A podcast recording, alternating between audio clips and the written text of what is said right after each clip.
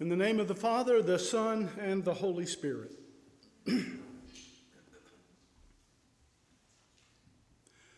My brothers and sisters, three thousand years ago, a little shepherd boy who would become king and a famous psalmist, David, rhetorically asked the question, Lord, who may abide upon your holy hill?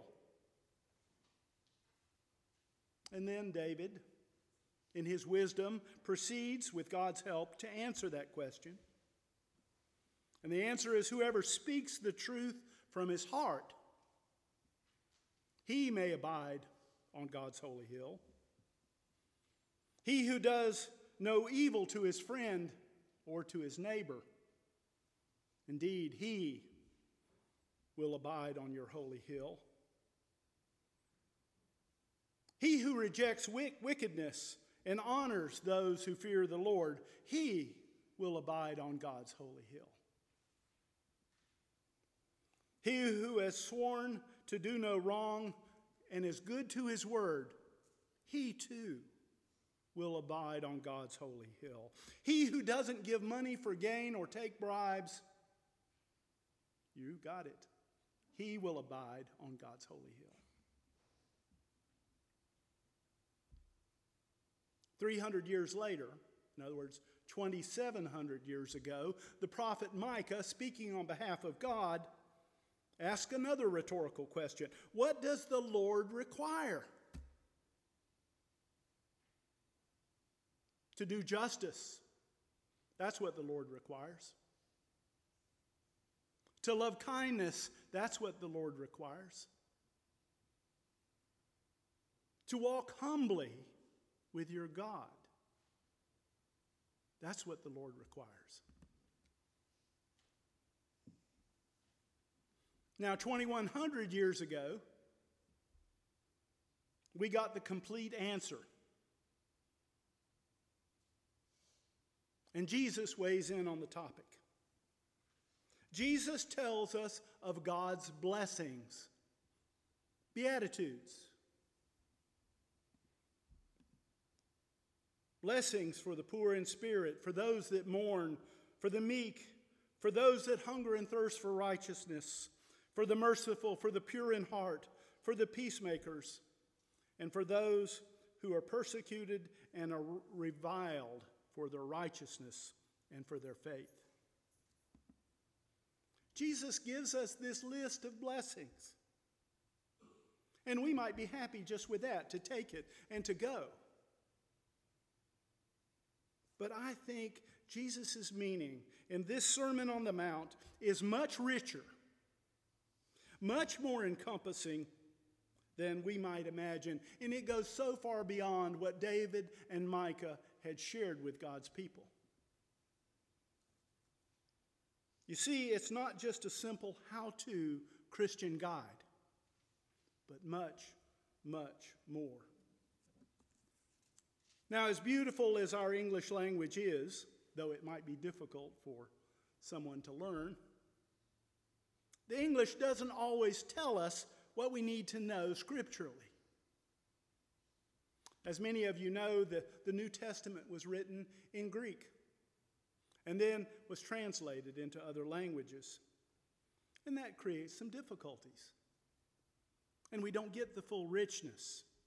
For example, in the first verse, it says, after he sat down, Jesus began to speak. It's pretty straightforward. But you see, most of us would take that as being an informal session. You know, in my mind's eye, I can picture Jesus strolling along a little country lane out in the, in the wilderness, in Galilee, maybe along the lake. He's got a disciple on his left and a disciple on his right, and the others are following shortly behind, and they're just strolling out through the countryside, and people begin to observe them.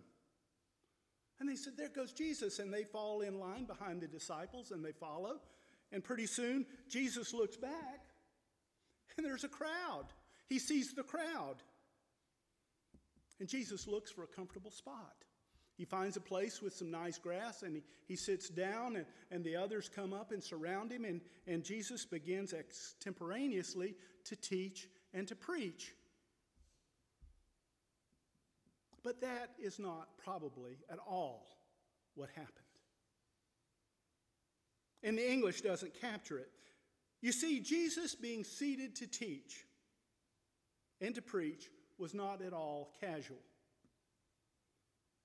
Formal teaching by rabbis was done seated. Our bishops today, exercising their authority, do it seated. Confirmations, ordinations are done while the bishop is seated. It's called ex cathedra. The cathedral is the home of the bishop's seat. So what Matthew is telling us here is this is a very, very formal setting. Pay attention. Another example in the difficulty of translation is the next little phrase where it says, and taught them, Jesus, and taught them saying. Now, suffice it to say that taught that was used here in our English is not that way in Greek. It's not a simple past tense. You see, in Greek, there are two forms of past tense. One that is singular, something, individual thing that's happened in the past, and another where it is a multiple or continuing thing that has happened in the past. And Jesus taught in the latter sense, in the continuing sense. And we can deduce from that that these teachings that Jesus was giving that day on the Beatitudes, on the blessings, were not unique. They just didn't happen in this Sermon on the Mountain. They were something that he frequently and always did, that he always taught.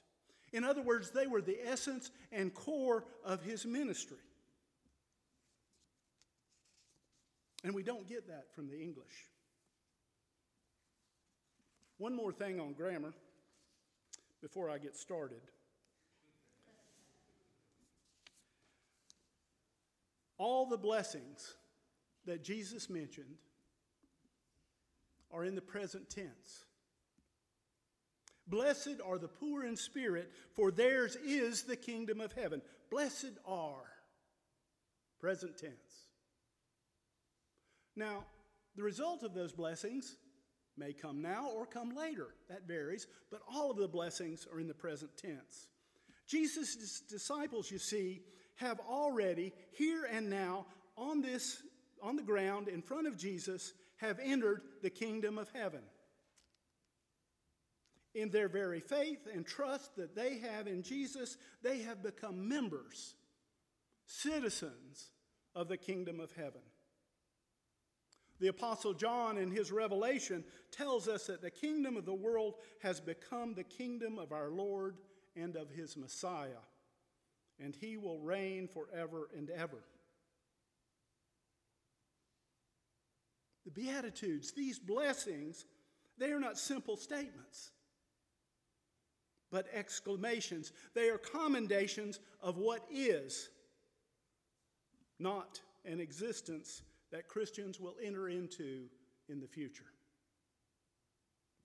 but something to which they already belong. So having said that, let's take a look at the blessings. Blessed are the poor in spirit, for theirs is the kingdom of heaven. Now we're talking about more than impoverishment here. We're talking about more than those who are challenged by hunger or by lack of housing. Though God did have concern for the poor and expects us to have that same concern. But the blessing here, the blessings that we share with these disciples, is more in the recognition of our dependency on God alone. Recognizing our inability to provide for ourselves. Recognizing, if you will, our debt to him.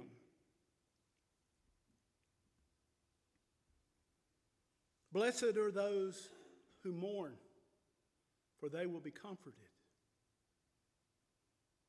Now, this is beyond the consolation of a lost loved one. And this is where we, as Christians today, share with those disciples the wider grief over wrongs of society and over wrongs of the world. And we anguish with them and with God for those who suffer. That is our blessing. Blessed are the meek, for they will inherit the earth. And the blessing here is humility, not passivity.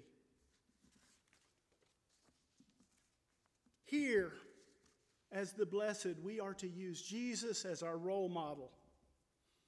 Jesus puts his trust in God. And after all, the opposite of faith is not doubt, as Thomas gets stuck with. But the opposite of faith is lack of trust in God.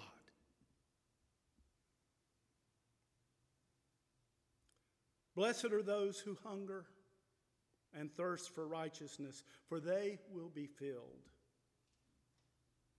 We are blessed here, my brothers and sisters, along with the disciples, because we are able and desire to see God's will be done.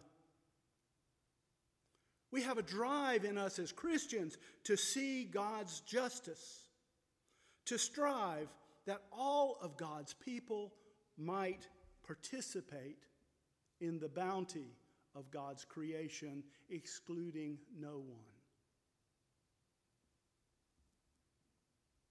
We are blessed because we seek to see, as Christians, as disciples of Christ, the vindication of those who suffer.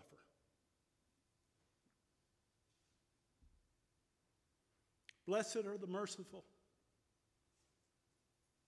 for they will receive mercy.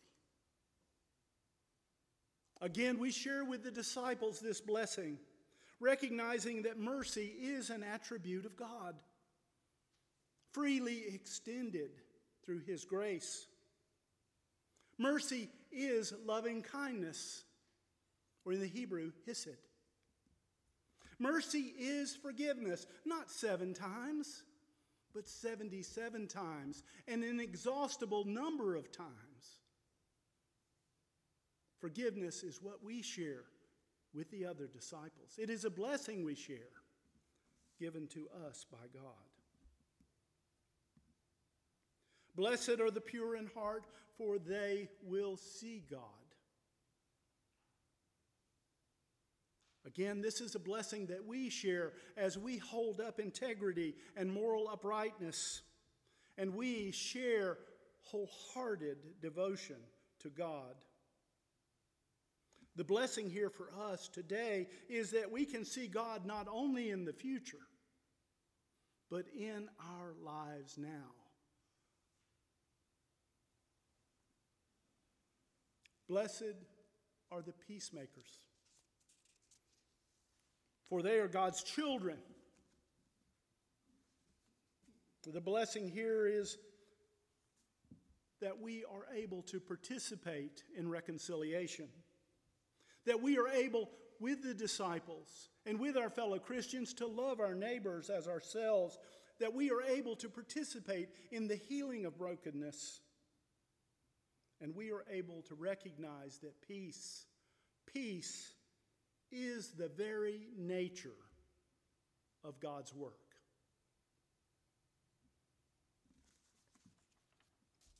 Blessed are the persecuted, for theirs is the kingdom of heaven. We share in this blessing a loyalty to God and the expectation, the promise of eternal reward. You see, the blessings that Jesus enumerated, they reflect the very heart of God. The kingdom, thy kingdom come, on earth as in heaven. Heaven, you see, is God's space. Heaven is God's space where full reality exists. And it is joined to our reality in the incarnate person of Jesus the Christ. On earth as in heaven.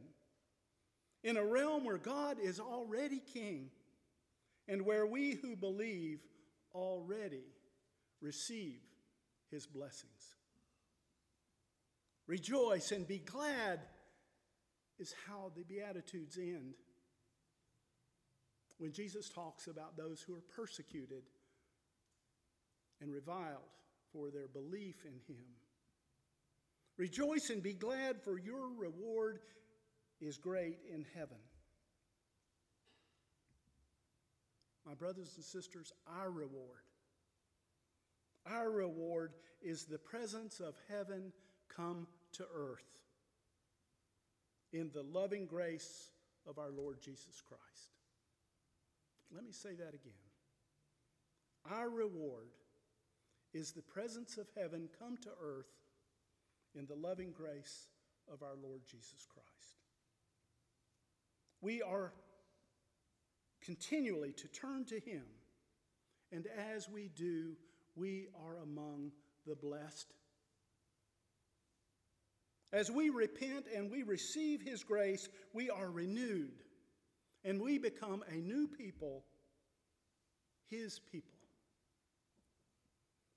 We are summoned by Jesus to live in the present, making sense out of God's future. Because, my brothers and sisters, the future has arrived in Jesus. For his children, for his beloved, and for us, Jesus Christ is the same yesterday, today, and forever. And we are blessed, and for those blessings, thanks be to God.